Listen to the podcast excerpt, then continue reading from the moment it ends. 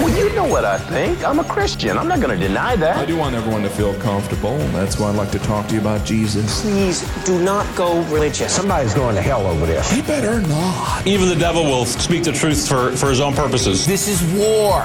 Accept it. Back to Jerusalem podcast Yeah, I'm back, and I'm armed with righteousness. with your host, Eugene Bach. He just seems like he's got it all figured out. He's a righteous dude. Yep.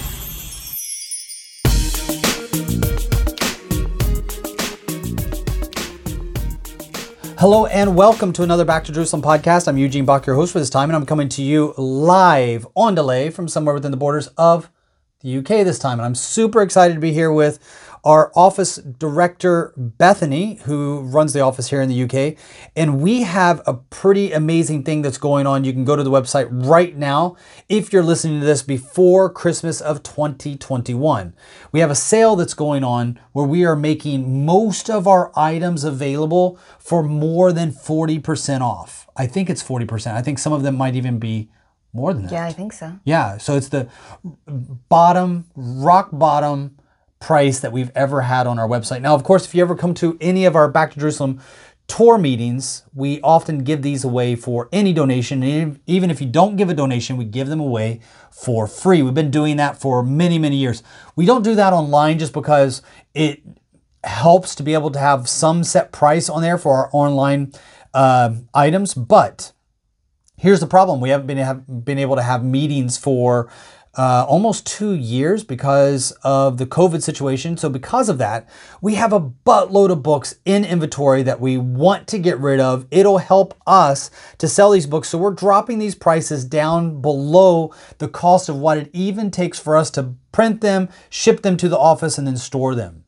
So super excited about that. You have books here in the uk that are also on sale We do, but not just books. We kind of have everything, right? Like we have our prayer bears that are on sale, we have our Christmas stuff. Um, so just about everything that we have. I don't think there's anything that's not on sale, I think. So everything you have here in the office. So we're sitting right now in the Yes. the B to J uh, UK office, which is located in Rotherham, uh, just north of London. Uh, we have a special relationship with an amazing, amazing church here called Hope Church, and they gave us a space that we can use for our Mm-hmm. office. It's very true. We've been here for almost five years and we've never had to pay rent. We don't have to pay Amazing. for the lights, we don't have to pay for Internet, internet, yeah, nothing. We don't Water, have to pay for a thing. Toilet, yeah, so they access. the whole yeah. parking. I got free parking today. And you did. Just across the street, I have to pay for parking. But here, I got free parking at Mm-hmm. Yeah, and any time of the day or night, they let me in, and uh, they've been amazing. So everything that we've ever needed, um, that yeah, they really have been amazing. Now, we say office, this is a very nice office, and we're very, very thankful. But for those of you that have never been to the UK, never been to Europe, never been to Hong Kong, where space is kind of limited, um, this is about the size of most walk in closets. No, it's Yes. a bit bigger. No. no, No. Have you not been in a walk in closet in America? not in the US. Okay, this is a walk in closet. This is a small walk in closet. This is a America. bedroom in the UK. Yeah, this is a bedroom in, well, this is a big bedroom in Hong Kong. Mm. This is a big bedroom. This is a living room in Hong Kong. this, this might be an apartment in Hong Kong. But I have room. Look, like I could. no, no, no. This is great. This is absolutely perfect. I'm just saying that for the American audience to kind of get an idea, because if you say office in America, um, an office would be, you know, about the size of this entire floor. Mm-hmm. Uh, but here, uh, this is it's it's it's really nice. It's it's cozy. Um, it, it I, I love it. I love what you've done, and the books that you have here is basically almost everything that we have in the U.S. We have our newsletters. Uh, we have right now, especially if you are listening to this before Christmas. If this is November and you're hearing this, we're going to try to get this up right away. This is the time to order your stuff. You have to do it now because if you wait the less likely you are to get these items in the mail because the mail is going super slow this year. And so we want you to get the items for Back to Jerusalem. Now, here's the thing when it comes to Christmas, there is a book that's called Christmas in China. This is a special book where we tell stories from mainland China during Christmas time that you can only get through Back to Jerusalem. We tell stories even that include Brother Yun that people have never heard. Even if you've heard Brother Yun speak multiple times, we share stories from Brother Yun's life during Christmas time that nobody else has heard before. And on top of that, each one of our books, Christmas in China, comes with a CD. This CD is unlike any other Christmas CD out there in the way that these are songs that are sold by the Underground House Church, sung, not sold. these are these are songs that are sung by the Underground House Church every year around Christmas time. They're super unique. Some of them you'll recognize, some of them you won't. They're not in English, they are in Chinese, and they were recorded by the Underground House Church in an Underground House Church. The recording was done illegally but the quality came out amazing. The songs, even though you may not speak Chinese, they have a spirit. I really think that they're powerful. So, usually every Christmas Eve, when we're cooking dinner for me and my family, we put on the music from this recorded CD. At nighttime, when we got the lights down low, we're doing our cooking and we're listening to these amazing songs in the background. I think it's a great way to share about the Underground House Church because when we have people come into our house, they enter into that environment. And they're like, oh, what's this music? And it gives us a chance to actually tell people what that music represents, where it was recorded, who it was recorded with. And we tell all of the stories as well as the words to each one of the songs in the Christmas in China book. I think, as well as it being an opportunity to tell other people about um, B2J, having the songs playing, there is something about. Um, there's almost like this connection I think that you feel when you're playing it, right? Because it's kind of like on the other side of the world, somewhere in China, in the underground house churches, they are singing the same songs that we may be listening to on this side of the world. I think that's such a special thing at Christmas time to kind of feel. Um, I think it's kind of a, a, a, completely different way of feeling connected. To kind of be able to hear what they're singing, to experience it, to listen to it, and I think it brings a whole different understanding about um, Christmas in these kind of countries. Do you have the Christmas in China book here? Yeah, it's right up there. Okay. The Christmas in China book, for those of you that know nothing about it, it's it's not really a book. So when I say the word book, you might think of a novel, you might think of a history book. It's more of a coffee table book, and where it focuses a lot on the uh, the pictures. So you have short stories, massive pictures that are come from China that feel like Christmas, but in a different way. We start off the book talking about what if we strip Christmas from all the cultural things that we are familiar with, like chestnuts roasting on an open fire, Rudolph the rain, the Rudolph the red-nosed reindeer, Santa Claus, Christmas trees, special decorations, festivities in the in the atmosphere in your town, Christmas markets. What if we removed all of those things? Would Christmas still feel as special as it is? What if all we had about Christmas was the idea that this is the day that Jesus was born, which probably isn't the time that he was born, right? Most people believe that he was born in the summer, which doesn't feel Christmassy at all. To think about being hot and sweaty, sorry for all of those that are listening in New Zealand and, and South Africa and Australia, but it just doesn't feel like Christmas when you don't have snow and cold weather and, and all of that. I can't even imagine Christmas being summer, Mm-mm. being the summertime. No. So, what if we took away the cold weather from Christmas? Would it still feel like Christmas. And so that's what we talk about in Christmas in China, where Brother Yun was put in prison for the very first time in during Christmas time. He was put in prison and he spent his first Christmas in prison and he shares about that experience.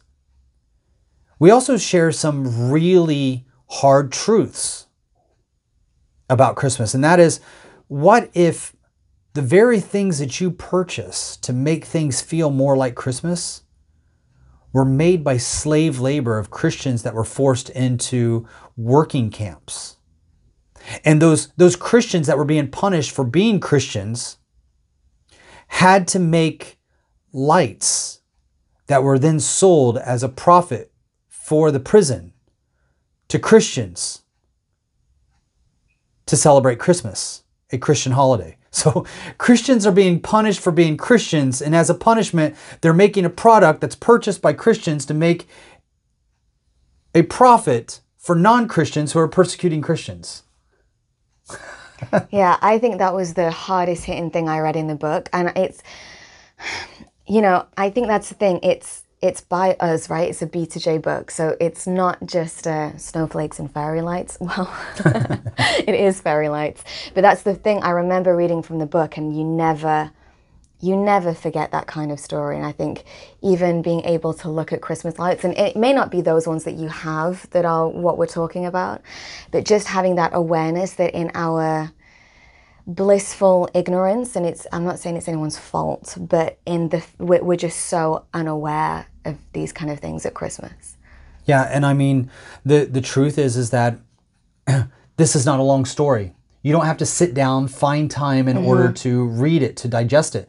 This is on a coffee table, so you can set it on your coffee table during Christmas and not say a word. Mm-hmm. And then people that come over to your house for dinner, those mooches that don't cook anything and they sit in the living room while you're doing all the slave labor over the stove and oven and cooking the macaroni and cheese, the turkey, the ham, the mashed potatoes and gravy. While you're doing all that work and the bums are sitting on the couch waiting, this gives them something to look at. And while they're looking at it, without even thinking about it. They're just going through, thumbing through the pictures, and all of a sudden they come across a couple of stories, and those couple of stories can be extremely informative. That book right now is available for the lowest price we've ever made possible. And in fact, we have a couple of bundles as well. Yeah. So we, um, should we talk about the Philippines? Yeah. So um, we had a project in, I guess, 2019 Yep. is when we first started to do it, uh, where we had these women in the Philippines who, most of them were very young mothers and uh, didn't have too much prospect in life and, and needed a way of being, um, a way of making money was one of the things. And so we began to work with them, and one of the things they did was they started to make Christmas ornaments by hand. So they they made these like um, uh, Christmas ornaments to hang on your tree.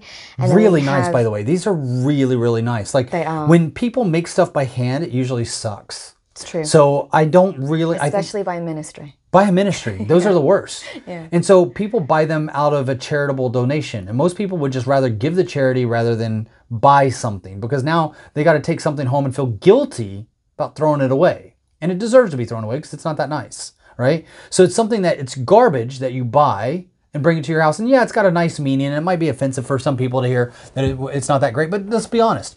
If you saw half the stuff that people sell in churches and ministries, they're not things that you would pick up off the shelf. You would rather give the donation. There are exceptions. So this you might be able to have somebody in your mind or an item in your in your thoughts and be like, nope, not this. Okay, there are exceptions to this rule, but this is a general rule. Most of the times when ministries bring things in, it's just junk. It's garbage that people are donating for. That's not the situation with these things.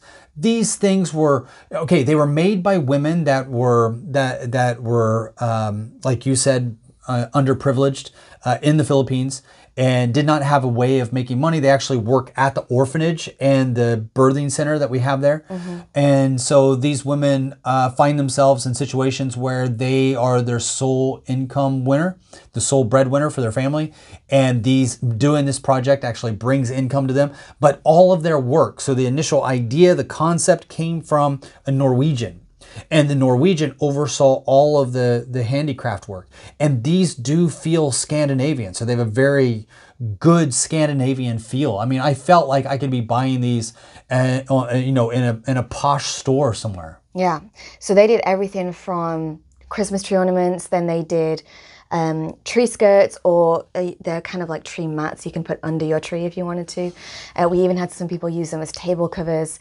They did pillowcases. I mean, they did so many things. So Can you explain the tree mats? What what what they look like? The feel?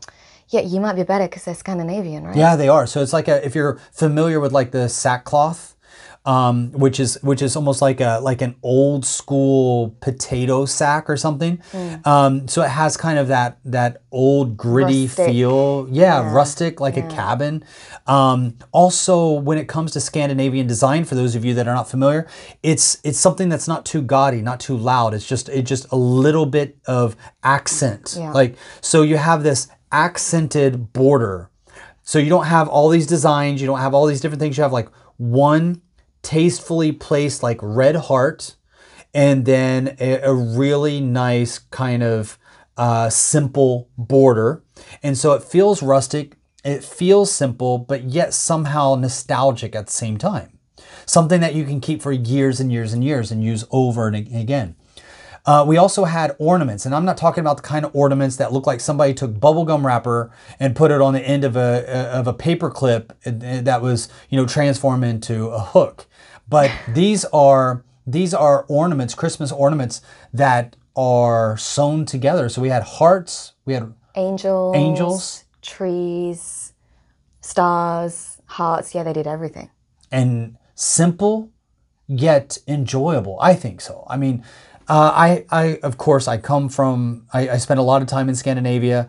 Um, uh, so I come from I, I I don't personally come from a Scandinavian background, but I didn't really start to live life until I got married, and because of my wife, Scandinavian style has become a part of who I am because I don't decorate. I mean, I'm just going to be honest. My house is, I don't decorate anything in our house. My wife does all the decoration and I like it better than anything else I've ever lived in. And when I travel, it's not even easy to travel because I'll go into a really nice posh hotel. I'm like, this is nice, but my wife could do better.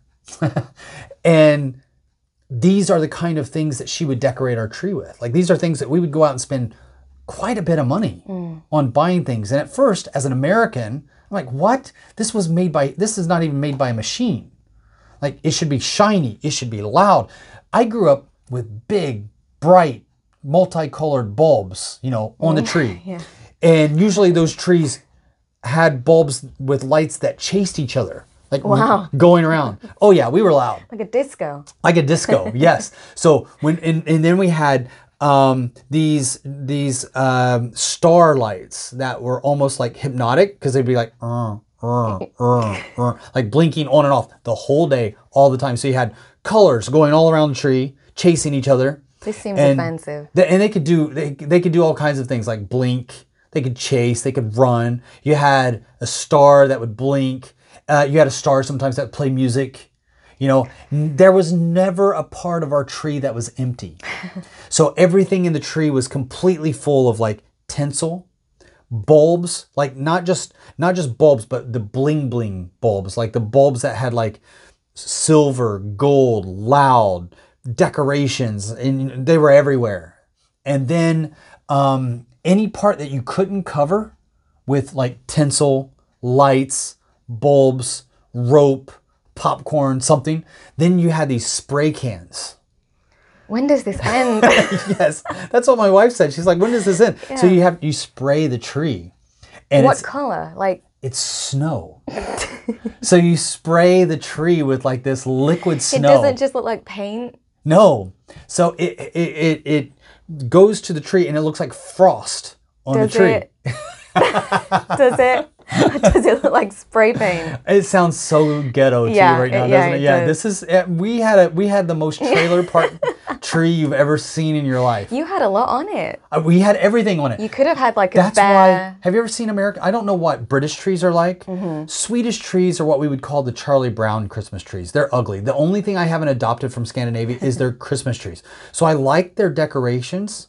I don't like their trees. Their trees look like they're anorexic vegan trees. Careful. So no, ours are ours are full. Yeah, ours Yeah, are full too. Yeah, so Americans like our people, we like them round and fat. so big, round, fat, full trees that you can't just put your hand through. Like Yeah. every, every, it's got branches everywhere, right? So we have to drive to Norway every year. When we do our Christmas in Sweden, we drive to Norway in order to buy these what we call Douglas firs. They're always real. You Yeah, they're always real. We never get fake trees because fake trees just don't feel like Christmas. You got the smell. Yeah. Right. I know there's a lot of Christians that are listening to this right now, being like, "You bring an idol into your house," and yeah, you know, we celebrate Christmas, and one of the things I love about Christmas, I know it's a pagan holiday. I know that, but what I like about it is that Christians hijacked it and said, We're going to take over this holiday and make everything symbolic about the birth of Christ. Mm-hmm. And the enemy does that all the time. The enemy always hijacks Christian stuff and then makes it into his own thing. So it feels good to steal from the enemy and turn it into a Christmas. Now, there are things that that um, I can agree and say, okay, that takes away the meaning of Christmas. But this is this big celebratory feeling, and that's why we have this sale on right now. Is a for a part of the celebration. We want to be a part of your family celebration by making these materials available that you can buy them for everybody in your family. You can also buy them for yourself. We have children's books. So if you have nieces, nephews, grandchildren, even children, we have our prayer bears, which I think are a really cute kind of gift that can be for small children between the ages of like one and nine. Um, our children's books, by the way, if you're looking for something for children between the ages of one and nine, think of Christopher Robin, Winnie the Pooh, Christianized. Basically, that's what the tales and from missionized, Or not, ju- missionized. not just Christianized. yeah, missionized. Yeah. That's really good. Can you explain the books? Yeah, well, yeah. So we take uh, true stories of missionaries. I think that's so important that people, because sometimes people don't recognize that. So people know we have children's books, right? And they know that we're a missions organization. But I don't know that people always know that the stories are based on real life missionaries with real life testimonies and stories. And I think it's one thing giving your child a Christian book and saying this is a great story of what God can do, but knowing that it's a true story and it's a true testimony, I think is a whole different thing. Um, so we have like what seven now? Yep. Yeah, we have like seven children's books, and we have them separately, and we have them in um, bundles. and we are quickly we will have eight but you can buy the children's book bundle right now on sale on our website so if you go to backtojerusalem.com there's a big banner on the home page that you can simply click on and it will take you to all of the items on sale or just go to the store. Go to the store. You'll be able to see that we have our items slashed down right now. We can get them out put them in the mail get them to you before christmas. So we have the christmas book we have the music we have our regular books and we have our children's books our children's books together with the prayer bear is one of the best gifts that you can give to children because these books will last a lifetime. They're made with very good quality. They have memorable stories. They teach children about different cultures, different languages, and they're all true testimonies from the field. So these are stories that I have verified myself. So before they went in to be a story in our children's book, I independently verified each one of these stories before they came out. This is a great series to have for children. What if Instead of our children growing up with heroes that are from Hollywood, with heroes that are from the music industry, with heroes that are from the NBA or the NFL, what if instead our children began to see heroes of the faith that are give everything for the gospel to preach to people that are in desperate need of the hmm. good news of Jesus Christ? What if children grew up with that inspiration? How much different would their lives be than ours. I think that these books are an amazing gift for any child. And here's the thing if your child cannot read or the child that they're going to go to cannot read, even better. Because if you give this as a book or a gift for children that cannot read, if any of you have ever had children that are like one, two, three years old before they can read, they love to be read to. Every night I read to my boys. Every single night they wanted me to read a certain book. Uh, I remember the best book that my youngest he loved um, was called "Are You My Mommy" by Dr. Seuss, and I read it to him so many times that he had the entire book memorized, every page. So he could move his finger along the words as if he was reading. So most people would think that he was reading. He would move his finger across the words, you know, and it was this. Have you ever read Dr. Seuss? Okay, Are You My Mommy? So it's this little bird that goes around to all these different things. It's the cutest book ever. And he loses his mommy, so he goes around to all these different inanimate objects and, and different animals and say, you know, are you my mommy? It's kind of sad, but it's it's kind of cool as well. And especially so my son had a had his routine. My youngest was into routines. So he would go and take his bath, and after his bath, he would put on his onesies, and after his onesie, he'd put on his nightcap. And he'd go. Nightcap? He had a nightcap, and he wanted to have his nightcap on because he read so many books. And in the books, when you go to bed, you have a nightcap. and Oh, yeah, so when he went to bed, he wanted to have his nightcap. So he'd crawl up into bed, and it was you know, mom, dad, somebody, you know the routine, read to me. And so we would you know get down. And one of the books that I would always read to him was, um, you know, Are You My Mommy? One of the reasons why is because it was fast. I knew I could read through that one really fast. The other ones let mommy do because they took more time. And so I was always super fast. I wish I would have taken more time now. Well, I don't know if I would have taken more time now. Like I enjoyed it when I did it. I almost wish that now I could do exchanges with myself from then. Like, could I take that night now and you take this time, you know, from then? But I would have loved to have these books. And here's the thing when you have a children's story like this being read to a child who cannot yet read, you're ministering to more than one person. Because now, when mom and dad are reading this book, or grandma and grandpa, or aunt or uncle are reading the book to the child, they're actually learning about this story together with the child. So it's more than one person benefiting from these stories And learning a little bit of Chinese. and learning a little bit of Chinese. Each one of these books have very finely woven into them different places, characters, events that are given the Chinese name. So for instance, the main character is known as Fufu. He's the panda bear. Fu is probably the most well-known word in the Chinese language. It means blessing. And in Chinese, instead of saying, you know, double blessing with a separate word, in Chinese they'll say fu fu, fu fu de, means that you're double blessed. And so by saying fu fu is the name of the bear, it means that he's double blessed. Um, Shan, the name of the boy, lives in the mountains. The Chinese word for mountain is Shan. If you look at Fei, which is the name of the bird. That's the Chinese word for fly. So we've actually integrated into the characters themselves um, Chinese names, and the child doesn't even know they're learning Chinese when they're learning Chinese. There's a character in the in the story that is a goat. The word for goat in Chinese is Yang. His name is Mr. Yang. So just little things like that. Did Yeah. you catch that? Catch what? That- well, it's right in the beginning.